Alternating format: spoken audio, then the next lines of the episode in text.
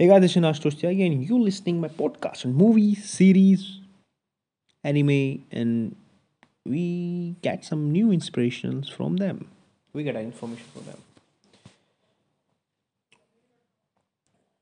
जब दो कलाकार एक मंजे हुए कलाकार अपने स्किल्स दिखाते हैं तो मूवी नहीं मूवी के बारे में काफ़ी कुछ कह जाते हैं ऐसी एक मूवी 2015 में रिलीज़ हुई थी दम के हईशा जिसमें अभिनय मतलब जिसमें एक्टिंग करी गई थी, वो थे आपके भूमि पेंडेकर और आयुष्मान खुराना। आयुष्मान खुराना की ये तीसरी या चौथी फ़िल्म थी एज एन मे लीड कैरेक्टर और भूमि की पहली थी ये। एक दिलचस्प बात है कि भूमि ने इस मूवी के लिए अपना वेट बढ़ाया था, सिर्फ़ इस मूवी के लिए। क्या रोल तो काफ़ी अजीब था बट काफ़ी अच्छा था। अजीब इसलिए था क्योंकि जो डिमांड थी मूवी की वो ये थी कि हमें एक ऐसी लड़की कास्ट करना है जो थोड़ी सी हैवी रहेगी। सो मूवी ने अपना वेट करा पुट ऑन किया, फिर उसके बाद उसको लूज़ भी किया। काफ़ी कुछ अजीब चीज़ थी।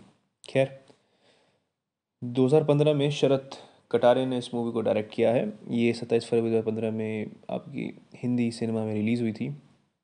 इसने अबव एवरेज 113.5 करोड़ का जन राशि इकट्ठा करी है और ये काफ़ी अच्छी मूवी है। मूवी की शुरुआत प्रेम से होती है। प्रेम एक अनएजुकेटेड पर्सन है, जो कि हेजिटेट होता है संध्या से शादी करने में।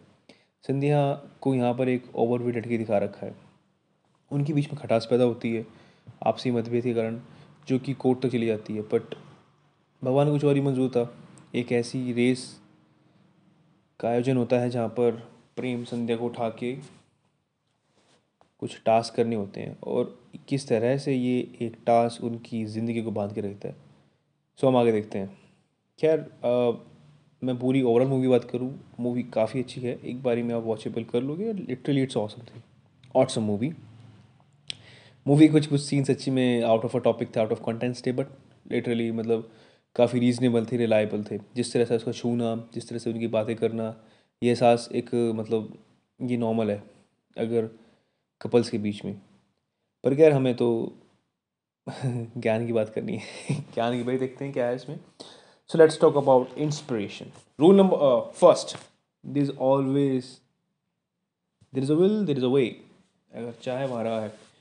जब एक सीन जब उसमें आता है कि दूसरे की कम्युनिकेशन स्किल से वो ख़राब हो जाते हैं, फिर वो बाद में नदी के पास मिलते हैं तो वहाँ पर वो चाह आती है आयुष प्रेम के मन में कि मैं उसे बात करूँ। जब उससे वो बात करने जाता है तो वो एक चाह को मतलब एक राह होती है कि हाँ हो सके। वो चाहती उसको कि वो शायद अब इस चीज़ को ख़त्म नहीं करना चाहता। क्या अगर हम भी इस चीज़ को अपनी ज़िंदगी में अप्लाई तो शायद काफ़ी कुछ चेंज हो सकता है। छोटी मोटी चीज़ों में ज़रूर अपनाना चाहिए। एंड नंबर टू कम्युनिकेशन भाई कम्युनिकेशन तो बहुत कॉमन चीज़ है। शायद आई थिंक ये हर एक रिलेशनशिप में बहुत बड़ा टॉपिक है। चाहे वो आप पेरेंट्स के बारे में रिलेशनशिप के बारे में बात करें माता पिता रिलेशन माता पिता ही आ गए और माता पिता के बीच मतलब मम्मी पापा का बॉयफ्रेंड का, किसी से भी भाई बहन का तो कम्युनिकेशन बहुत ज़रूरी है। जो बात यहाँ इस मूवी बिगड़ती है, वो कम्युनिकेशन के कारण ही ख़राब होती है। और जब वो जाके ठीक कर देते हैं। And help your partner room rule number three help your partner एक दूसरे पे आश्रित रहना बहुत अच्छी बात है। पर एक दूसरे की कमियाँ निकाल के उनकी मदद करना ये सबसे अनोखी चीज़ है, जो आजकल की यूथ करती नहीं मूवी हम्म। में जब संध्या को पता लगता है कि प्रेम अनएजुकेटेड है so she try to motivate him motivate them कि उसे मोटिवेट करती है पढ़ाने के लिए, कोशिश करती है, पर वो कुछ चीज़ें कर पाता है कुछ चीज़ें नहीं कर पाता। वो चीज़ चलती रहती है। पर जिस तरह से आपका प्रेम संध्या की हेल्प करता है, उसको रेस जीतने के लिए, ताकि उसका उसको ज़िल्लत ना सहनी पड़े।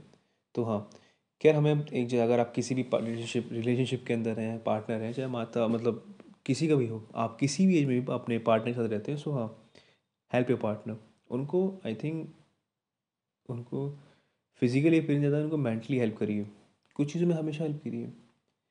देखिए स्ट्रेस तो बस एक हवा है जो कहते हैं लोग। अगर आप लिटरली सोचना चाहोगे तो कुछ भी नहीं है, अगर आप थोड़ा सा भी इस पर जहाई दोगे तो। खैर आज का टॉपिक यही था। So have a good day अगर आप इसको सुन रहे हैं सो आई होप आपको ये लाइक हो। सो so, मेरा पॉडकास्ट सुनते रहिए। मैं हर हफ़्ते कुछ नया नया लाता रहूँगा और थैंक यू सो मच